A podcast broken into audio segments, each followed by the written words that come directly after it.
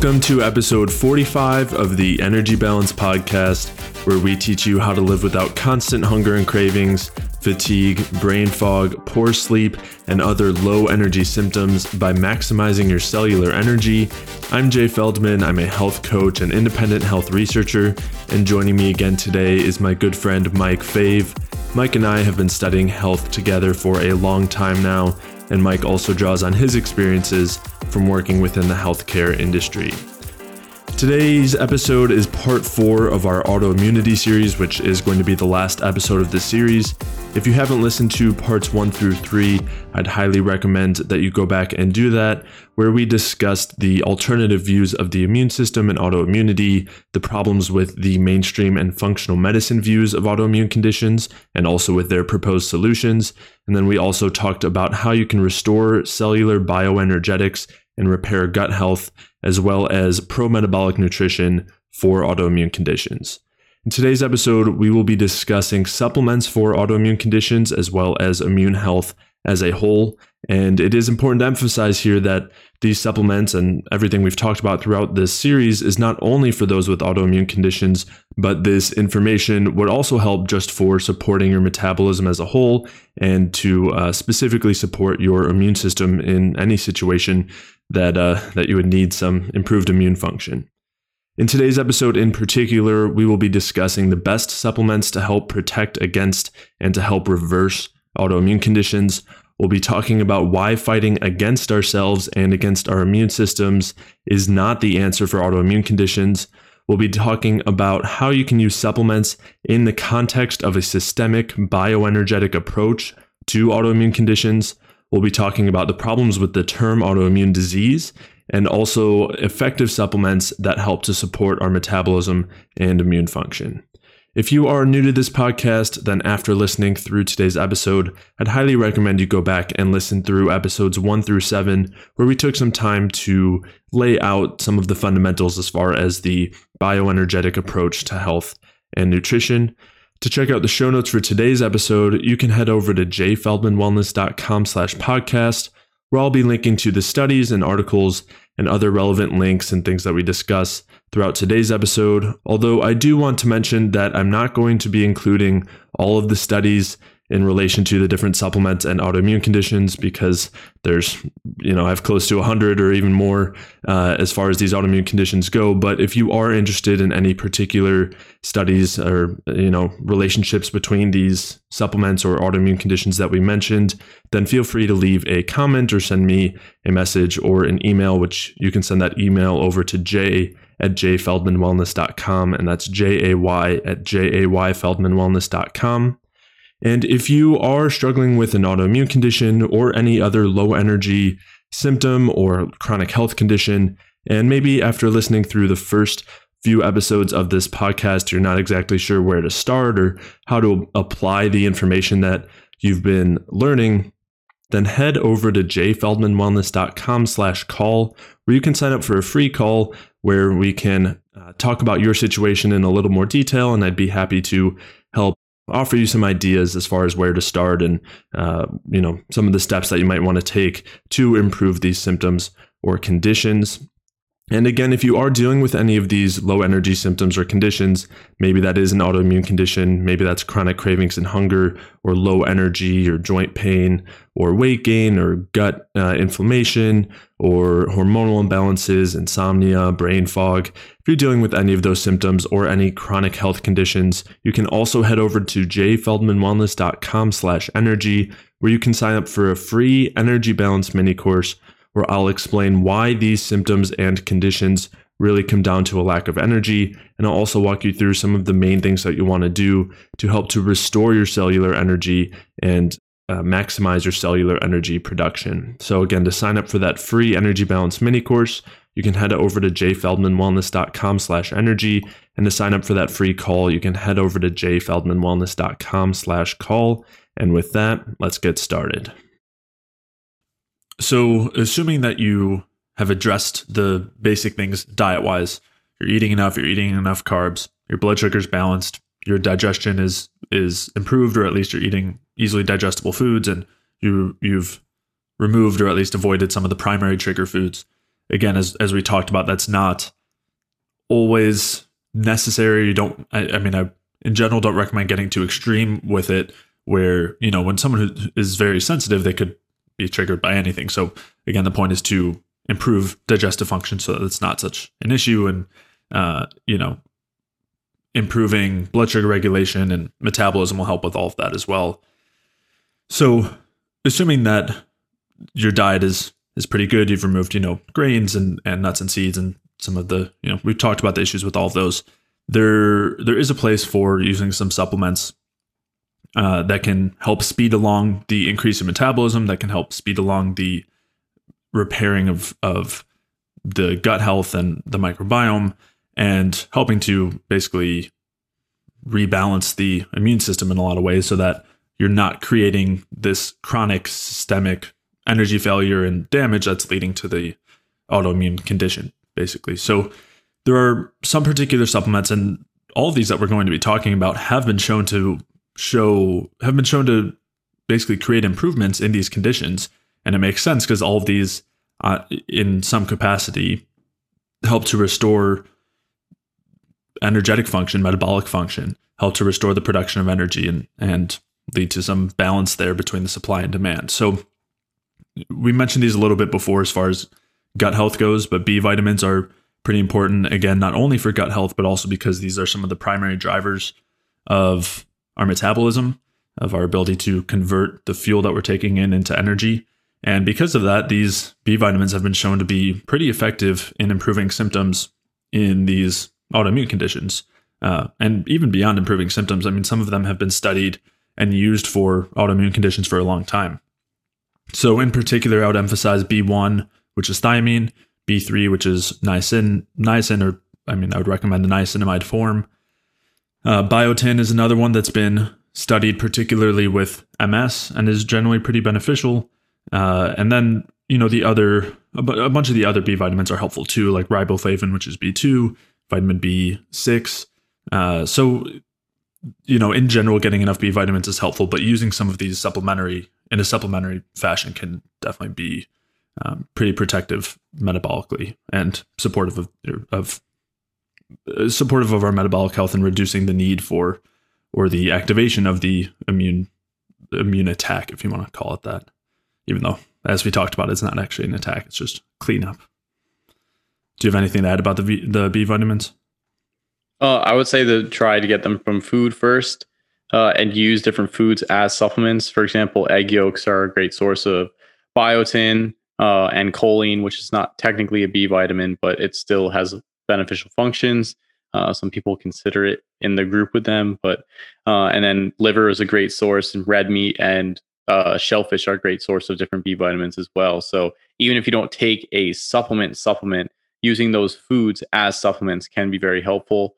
Um, so that's that would be my recommendation to start with the foods. If you know not liking liver, oysters, or whatever, then you can move into using something like a supplement. Uh, and then some of them can be uh, topically applied. There's topical options if you have digestive issues. I know some people get headaches with different B vitamins, but you could also take them orally. You can put them in your food. You can put them in your juice for the dropper.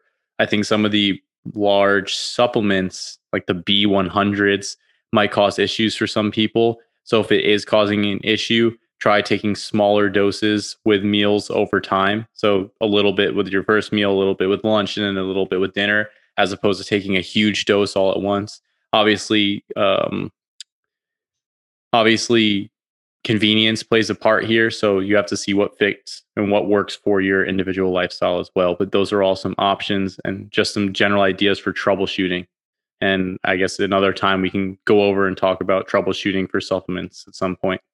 Yeah, and I mean, you had mentioned the headaches, uh, which generally that i mean there's there can be different reasons but a common reason would just be a mismatch between fuel fuel needs and and which are increased by the b vitamins and what you're taking in. So again this is why as you mentioned or as you alluded to it's important to make sure that the the foundational pieces of the diet are there first and then adding these in potentially in small amounts and, and seeing how you respond is helpful. It's also worth mentioning that normally when they're seeing benefits from these b vitamins in particular they're using pretty high doses in these you know in the research and I, i've definitely seen high doses be effective but just again as you're cautioning it's not you know we want to make sure that that the foundational pieces of our diet are there. We want to make sure that we're uh, aware of how we're feeling and how we're responding to these things because they can also be problematic at, at high doses if you're not, you know, yes. if the context isn't appropriate. Then just keep in mind that singular high dose supplements, like just taking B3 for an extended period of time, is probably not a good idea.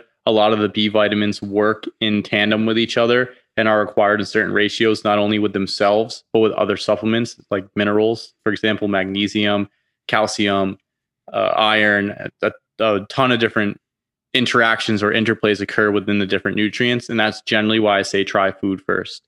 And mm. food also tends to have the least poor poor reactions or side effects, whereas supplements I tend to see more negative reactions and side effects, especially when you start using pharmaceutical doses that you find in some of the studies. Right. Yep. So yeah, I think that's all helpful context there. And then moving on from the B vitamins, another kind of class of, you could call them supplements or medications that have been shown to be really beneficial for these conditions are antibiotics. And of course, the, you know, we talked for a while about the importance of gut health and why, you know, various issues with the microbiome or, you know, kind of imbalances there can be creating or underlying these autoimmune conditions. We talked a lot about the particular different types of bacteria that are associated with the different autoimmune conditions. So, considering that, it's not surprising that all, uh, antibiotics have been shown to be really effective in and protective uh, in these conditions. Of course, this would you know I wouldn't want to go that route until until other things to address gut health have been addressed, and we talked about a bunch of those. I'll also you know refer back to some of the previous episodes we've done, as well as an episode discussing herbal anti- antibiotics or antimicrobials, which would also probably be good to look into. But there's also definitely a, a place for using particular antibiotics. Specifically, the tetracyclines have been shown to be effective in these conditions. And that's, again, not only because their antibiotic effects, but they also have some other beneficial effects as well. Yeah, I would. My, I tend to caution around the use of antibiotics, and I'd mm-hmm. like to, as you mentioned, put them as sort of a last resort type of modality. The problem with them is because they can worsen imbalances or create new imbalances, while at the same time they also can have a beneficial effect within the Ray Peat community in general. The ideas for lower dosages, but in particular for tetracyclines within specific minocycline, they use that spe- like very specifically for diseases like ankylosing spondylitis and rheumatoid arthritis because they have disease modifying capacity as well as also being an antibiotic and they use lower dosages.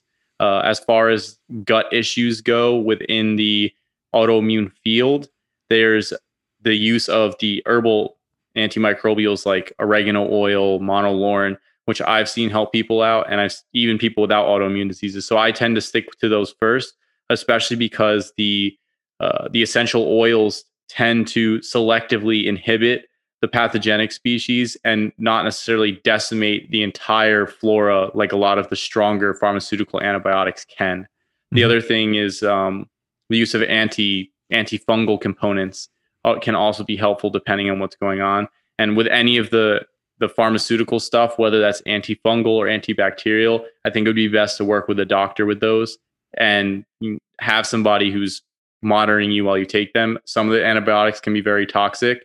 Some of them are okay. For example, the fluoroquinolones are can have some pretty strong toxicity. Those are some to avoid. They have black box warnings. Same thing with flagyl is coming out with some toxicity, particularly to mitochondria. So there's no point in taking something to help get rid of your flora while you decimate your own mitochondria.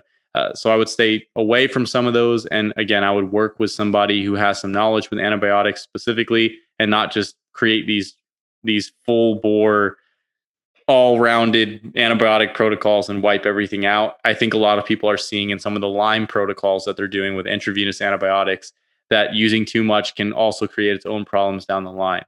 So I would just hesitate and, and have an air of caution around the antibiotics and stick with the herbal anti the herbal antimicrobials first and then move down from there. And also again, if this this is within the context of having adequate nutrients and adequate diet set up. Yeah, yeah, and I mean the herbal antimicrobials can have the same effects too. I mean, too high Yeah. of doses, too many for too long can be just as problematic as excessive antibiotic use. By Yeah. the same token, again, the the safe antibiotics like the tetracyclines, uh, you know, penicillin, penicillin would fall in that category, erythromycin.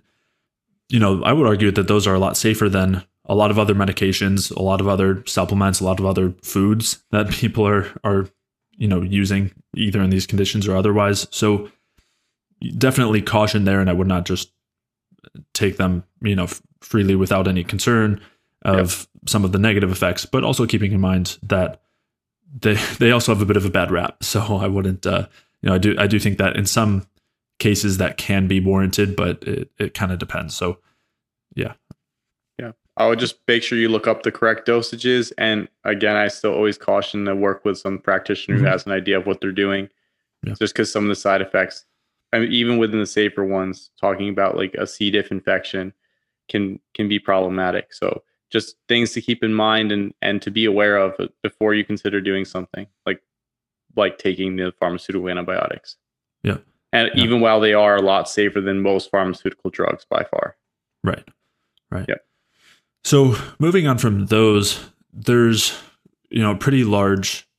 There, there's a, ple- a plethora of different pro-metabolic and anti-inflammatory supplements that can be used. Again, just and I know we'll probably say it so many times, but diet and lifestyle have such huge importance here in keeping stress down and supporting our metabolism and rectifying these issues that it's it's so important that that's uh, at least pretty good before using any of these things. But uh, as far as some of these pro metabolic ones that are all shown to help in these autoimmune states and also in various other situations that our immune system is involved in. I mean, they're pretty much all antivirals as well. And I don't think that's a coincidence. We talked about a lot of these in episode zero of the podcast when we were talking about coronavirus. But so a few of them would be caffeine, methylene blue, inosine, aspirin, and then the steroid hormones, the pregnenolone and the androgen hormones, um, and then progesterone as well. Then also we've got thyroid, T3 or or uh, desiccated thyroid. So all of these are generally pretty stimulatory to our metabolism and generally have a lot of anti-inflammatory effects. They're generally very good at at supporting uh, energy production, preventing energy failures, uh, supporting our structure and rebuilding it as opposed to leading to that deterioration. Again, as long as we have enough fuel, we have the nutrients needed, we don't have anything inhibiting that process of producing energy from the fuel we're taking in, which, as we talked about, can be things like nutrient deficiencies, it can be PUFA, it can be uh, heavy metals, it could be endotoxin. Endotoxemia. Yeah. Yep, exactly. So those are all things to consider, but assuming that those factors are generally accounted for, then these pro-metabolic anti-inflammatory supplements can all be pretty helpful.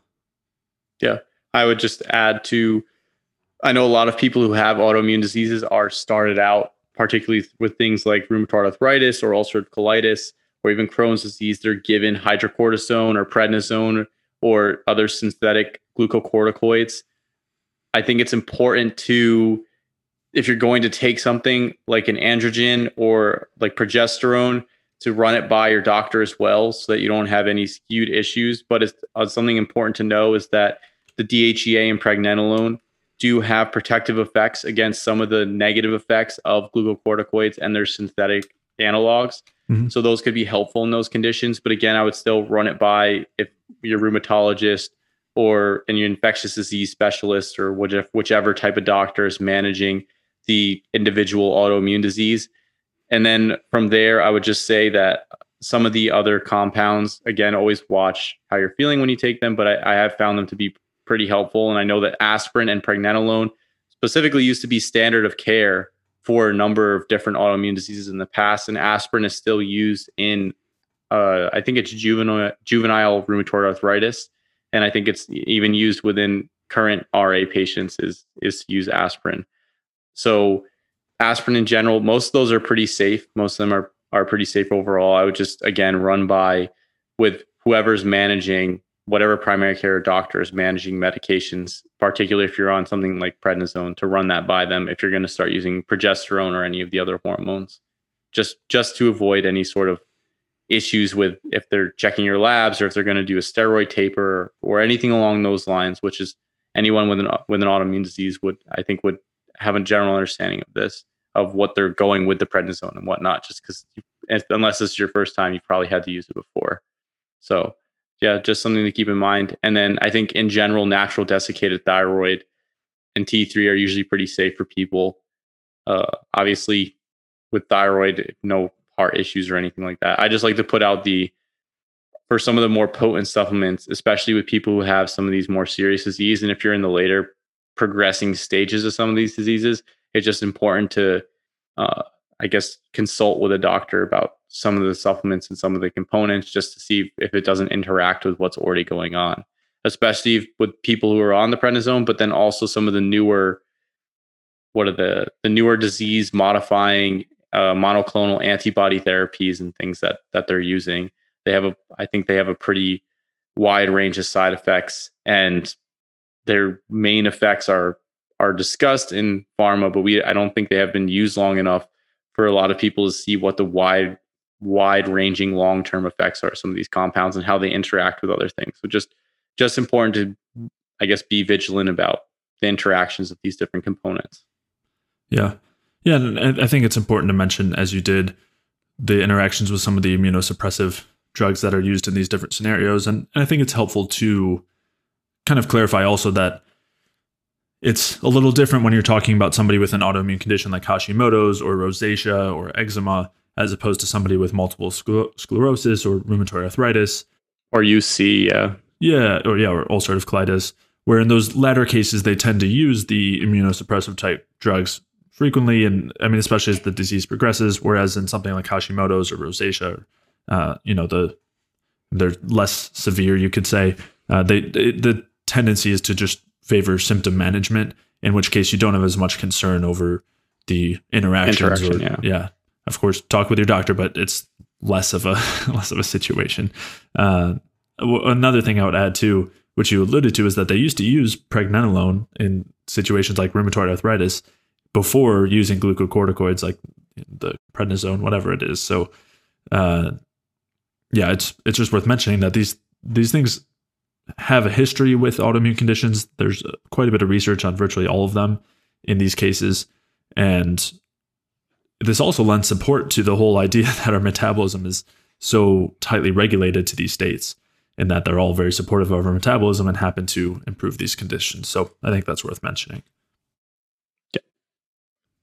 I think some other beneficial compounds that can be used for the various autoimmune states are the fat soluble vitamins themselves. This is vitamin D, vitamin A, vitamin K, vitamin E. Uh, I guess we'll go one by one, but specifically for vitamin E, when you look at people doing a low linoleic acid diet for MS, then M- vitamin E has protective effects against the polyunsaturated fatty acids, including linoleic acid, uh, and including some of the the inflammatory mediators produced by them and their lipid peroxidative products. So vitamin E functions in like enhancing the, that path, those pathways for in like a protective sense. Um, and then also just ha- it also has a host of other hormonal properties such as lowering estrogen and things along those lines. Uh, vitamin K, vitamin D, and vitamin A function together not only in calcium metabolism, but they also function in immune function. Uh, vitamin A has a pretty potent effect in barrier defense. So that's in the gut, that's on the mucous membranes, that's on the skin. And then also vitamin D has an interplay with vitamin A there. Uh, so bo- both of those together have a synergistic effect. And then vitamin K all- has also plays into that. This almost like a trifecta, I guess, you, if you want to call it. Vitamin K plays into that, not only for building bones, protecting bones in diseases like RA, uh, but also any any of the inflammatory conditions which have a negative impact on the bones, and it helps to lower inflammatory hormones like parathyroid hormone, and then they also all function together, as I said previously, in immune function. So the, all the fat solubles have a host. I mean, it's it's beyond this just this general statement about them to talk about all the things that they do. They have so many effects in so many different ways, and but it's just the important thing to keep in mind is that they the three of them tend to function best together, uh, and having enough of all three together is is important. You can get them in food, but in a lot of these states, they can also be used uh, as, I guess, modalities or as supplements to help deal with the, the states overall. The other thing that's going to be important is when you're using vitamin D, vitamin K, and vitamin A to make sure that you have adequate calcium and magnesium intake because they alter those pathways and they require the they require a higher intake of those minerals to go with them. So and and that's with most nutrients, whether it's B vitamins, whether it's minerals, whether it's uh, fat soluble vitamins, they all require other minerals and other vitamins to function. So just taking high doses of one, and I know there's certain protocols that do things like that, but I they tend to work in tandem together. They tend to work together. So it's important to have everything together. And this is why it's extremely important to have a solid diet as a background and then add supplements as needed. It everything should be with, with within certain bounds. Obviously, vitamin D is very hard to get from the diet. Um, it's generally something that you get from the sun. You can get it in fatty fish, but obviously that we're not necessarily a fan of eating such high amounts of fatty fish to meet vitamin D requirements. You'd have to eat a decent amount for for most seafood sources.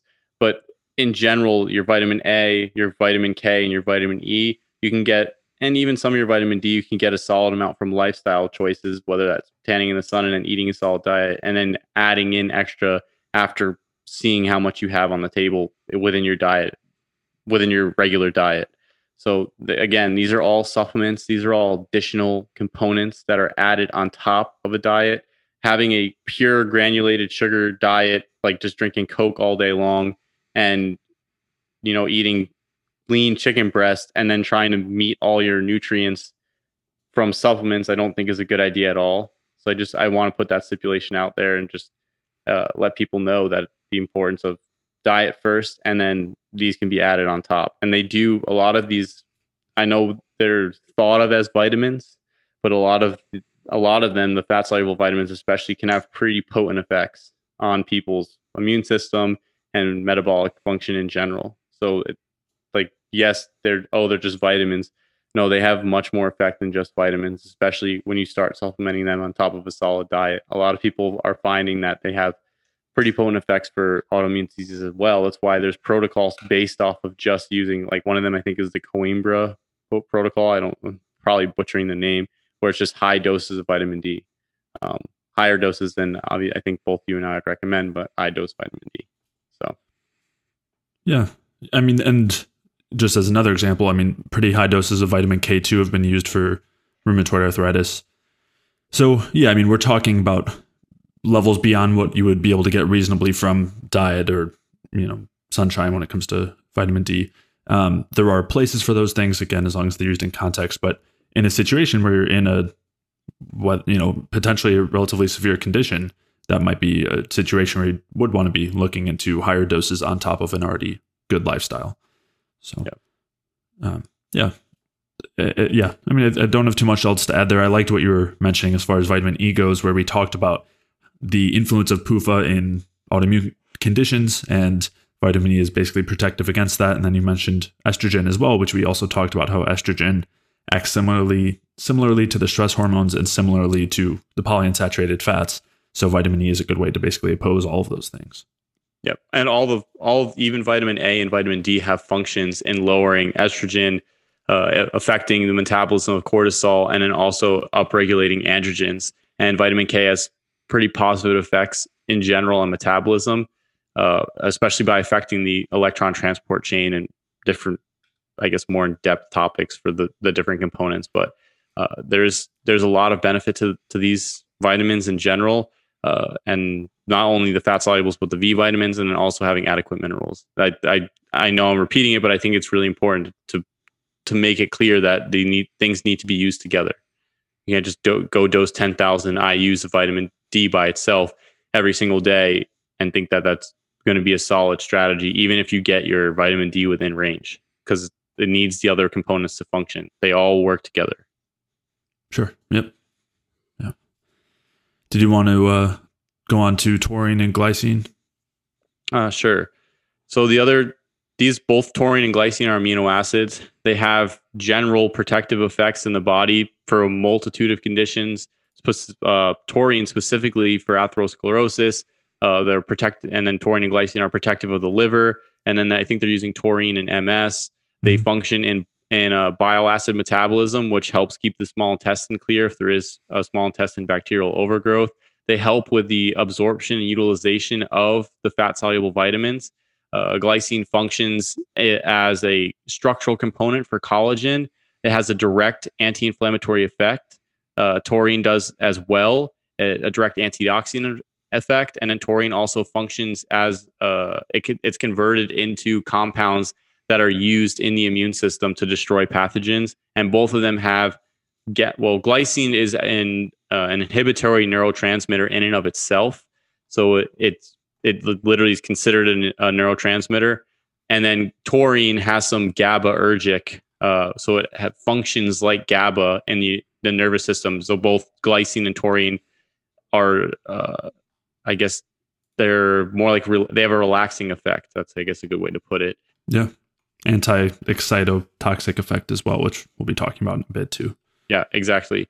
So they have like just potent general positive effects on the body. The only thing to watch out for them as side effects is both taurine and glycine when you start taking them in, they can upregulate bile acid production, bile acid synthesis. And then for some people that can cause some intestine issues. So it's important to just keep that in mind. But there people have done studies with both taurine and glycine uh, and have taken large amounts of them over extended periods of time with very I think there was like zero toxic toxicity, maybe some again a little bit of GI upset in some for some people, but besides that, nothing really specific to to report about them. And I've taken both taurine and glycine uh, without much issue. The other thing is glycine can be found pretty in pretty high amounts in collagen, whether that's collagen hydrolysate or uh, your bone bar, your bone broth.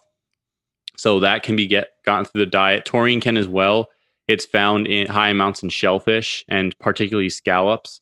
So those are good sources. But again, if you can get a pretty potent beneficial effect from using them as supplements, and you can buy them as pure pure powders, and uh, I would say to and when taking them, probably best to take them at night because they because they do have such a relaxing effect, especially when you far, start taking them.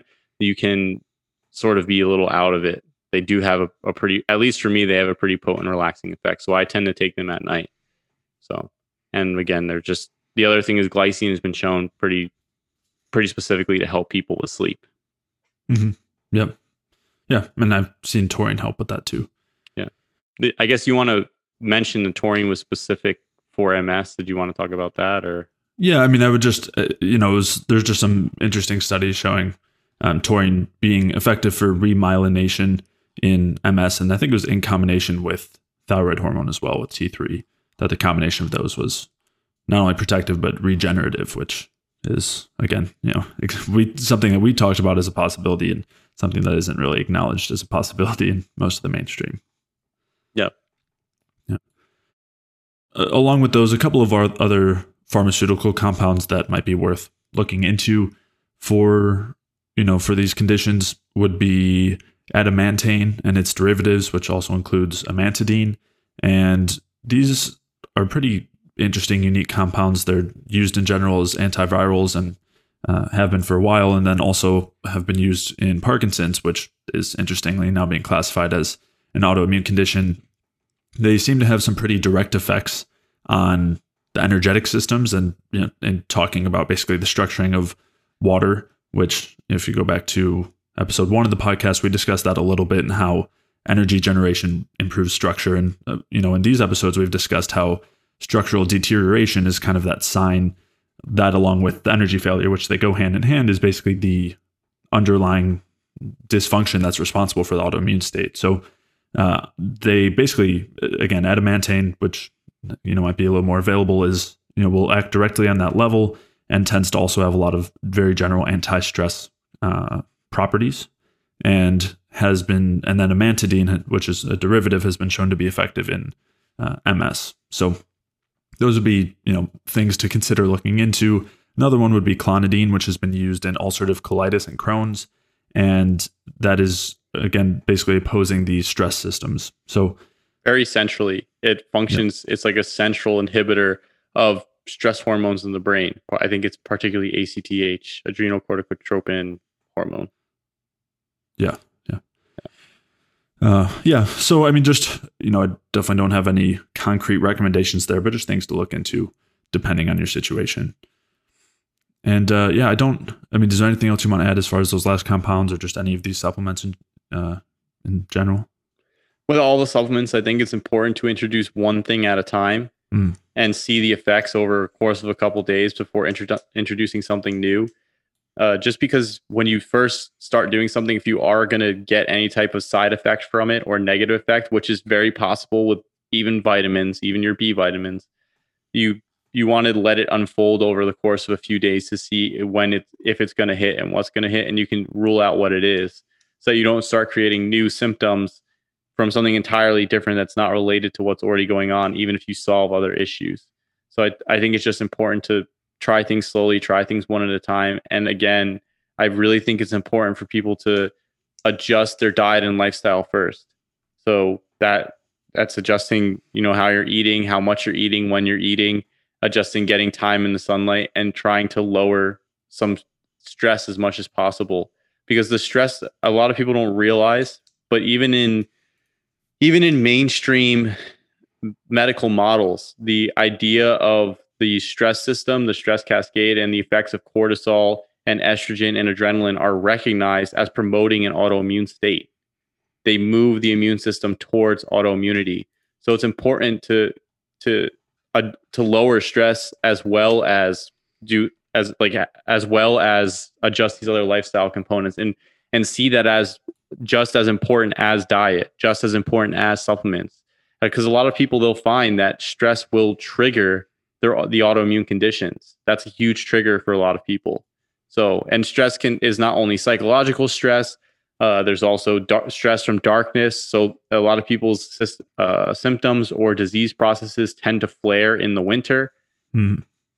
That's pretty common for people that I've seen. And during the winter months, when it gets colder and darker, they tend to see a lot more of their symptoms come up. So it's it's important to keep all these different elements in mind and to sort of build out the system. I think of it as a system, the lifestyle that you're going to create for yourself or manage for yourself to manage the disease state and also your just your health in general. Because again it's more than just getting rid of the disease. You get rid that's the first step. Yes we want to get rid of your symptoms but while we're doing that at the same time we want to move towards increasing health in general and increasing function in general and that can include increasing libido increasing uh, mental clarity mental function uh, helping regulate moods better so all this all this functions together. It all should be moving together in a direction. It's because because the general medical model at the moment, at least in my experience and at least from my reading, is essentially we have a disease, you have these symptoms, and we're going to manage your symptoms uh, and we're going to manage the disease. And there's no focus on any other component. And the entire system is based on finding this one unique pathway in the immune system that we can inhibit to therefore inhibit the immune response and get rid of colitis.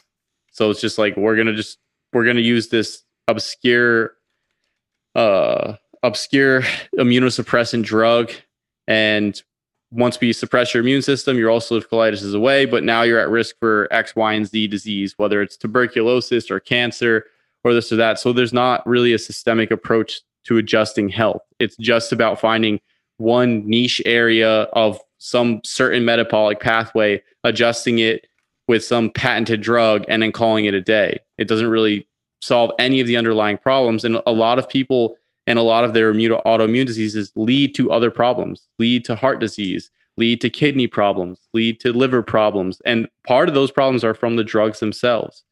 So it's really important to see it as a systemic issue. Ulcerative colitis is not just because your colon doesn't like you or that it's just an autoimmune response to your colon. Yes, there is some inflammatory response to your colon. The immune system is involved, but at the same time, it's a state. The body, the specific state of the body is allowing this to occur, and that that needs to be recognized. And and I think when when we start changing the paradigm and changing the idea of what these diseases are, as, as, and looking at them from a systemic approach and as a whole body issue, not just a colon issue, not just a myelin issue on the nerves, in MS, not just a uh, joint issue in RA, but an actual systemic inflammatory issue, then I think we'll start to make more changes in the in these diseases. And the thing that's funny is the way people are diagnosed in a lot of these diseases is looking at systemic inflammatory markers like uh, um, or the sedimentation rate or C-reactive protein, uh, and then different immune markers, elevations in WBCs. So when you start looking at all this stuff, it's just like these are all systemic markers, and we're di- we're looking for they're showing progression of the disease. So why is it not recognized as a systemic state? And once I think again, once we move to that, I think it'll be a lot more helpful for treatments. And that's what what we're trying to promote here is yes, we can address the underlying problems with supplements and different drugs and different compounds, but we need to address the lifestyle first. And we need to or simultaneously, we need to address the whole picture altogether. Right. And I think the important the important point there is that as you said, it's not a matter of getting rid of a disease, but rather shifting a state, you know, shifting from a state where autoimmunity exists to a state where it's not able to, or it's not, it's not, it's not even that it's not able to, it's that it doesn't, a state that doesn't create that. You know, it's the condition that the body is in first, and then we call that autoimmunity second. You know, that's, yeah. that's layered on top. It's a, it's a product of that. So, you know, and, and you mentioned this too, as far as like these diseases leading to other autoimmune conditions, leading to other problems, heart issues, and whatever. And it doesn't even have to be that the autoimmune condition is leading to that, but rather that you're already in this chronically stressed, inflamed, you know, destructive type state, this state of a lack of energy and um, deterioration that is also going to lead to the, lead to those other conditions. It's not necessarily even mediated by the autoimmune condition. Of course, in some cases it is, but uh, yeah, I think it's a helpful shift as far as the perspective of the the condition. Which again, I would I, that's why I prefer the term condition over disease. Yep. And again, just to tack on as well, I think stress is, as you said, a huge part of this. Um, anytime we're looking at energy balance, uh, stress is going to be a major component there, and, and I do think it's worth emphasizing for sure. Um, just just all again as you said there's emotional components there's social components uh, rest and relaxation and there's a lot to all of that community but it's definitely worth mentioning as a pretty major factor. Yeah. And i think i something that comes out of listening to what you're saying there as defining it as a a state or like a, a state or a condition within the context of life I think getting out of the language of making it a disease or like it this is autoimmunity, so it's your immune system attacking yourself. Like I think the premise of that is problematic because it sets you up towards certain uh, what do I want to call them? Certain preconceived notions about what that means. Mm-hmm. And it's just like you have an inflammatory condition or you're in an inflammatory state, it's manifesting in this certain way the thing is in every single chronic disease state and in every single state in general the immune system is involved. So that's why it you that's why they can start playing around with definitions of oh parkinson's is now moving towards being defined as an autoimmune disease whereas before it was it was this pathway where you have destruction of certain areas of the brain. It's like you can play around with the definition however you want but at the end of the day it's a systemic state.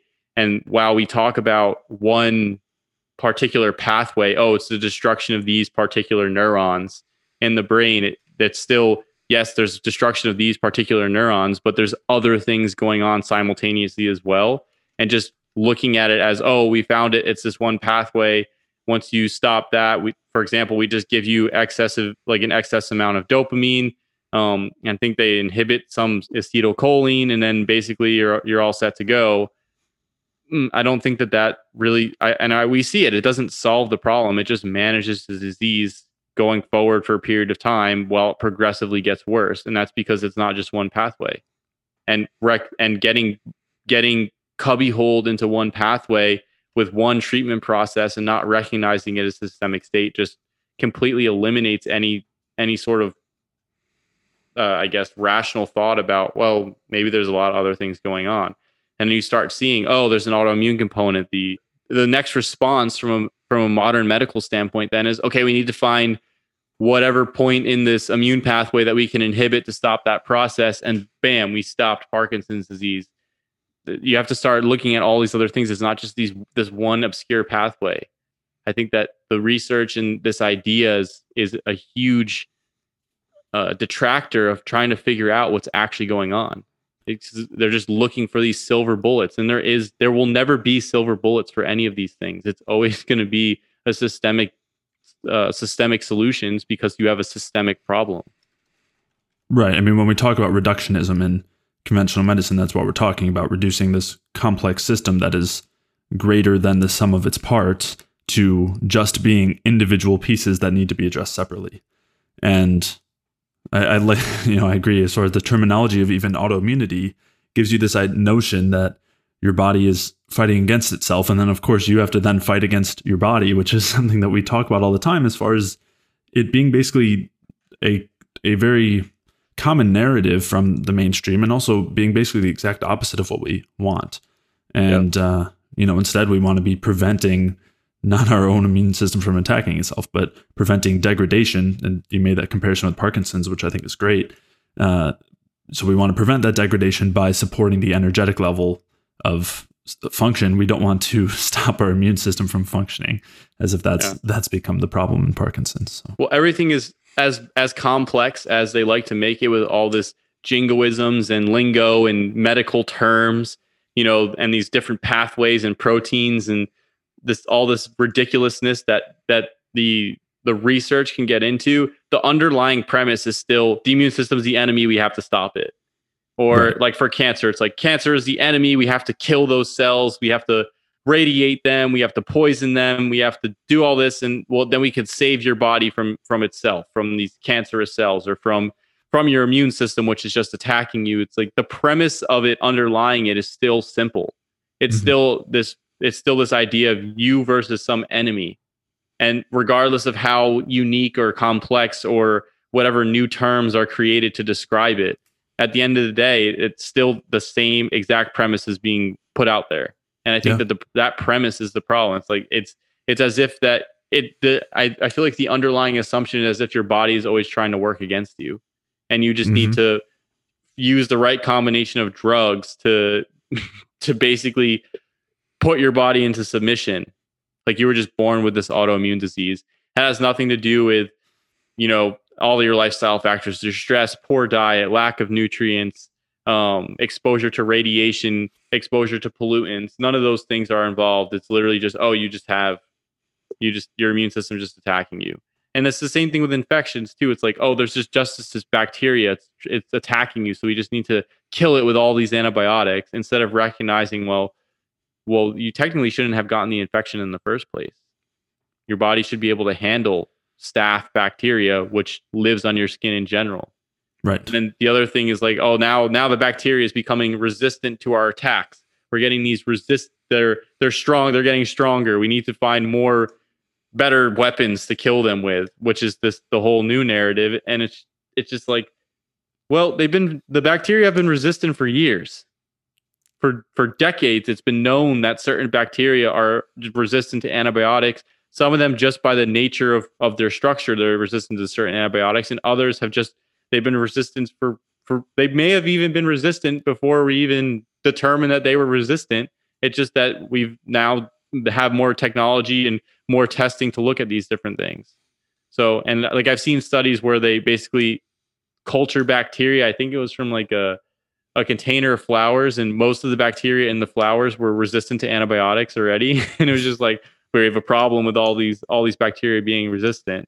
It was just and this is not i know there's bacteria involved in uh, I think a lot of the autoimmunity with some of the molecular mimicry but again it's it my point in bringing all this up particularly about the antibiotics and the bacteria and whatnot is not to harp on that issue but to draw the parallels in how people are or how the modern medical system is thinking about everything in terms of you versus this enemy and the enemy's bacteria or a virus or or something's always attacking you something's always trying to kill you instead of looking at well what's the resilience of the body in general mm-hmm. so i think that that's and i mean we see this now more than ever with what's going on currently but we're not we're not going to talk about all that yeah, and and that's I mean that's why I think the bioenergetic view creates such illumination, you know, and creates this cohesive view that does not involve your body fighting against itself or you need and then you needing to fight against your body. And we talked about that a ton in terms of of weight loss, but it's the same thing here with the with autoimmunity and our immune systems, as we talked about with the, all these alternative views of of our immune systems that don't involve our bodies attacking themselves.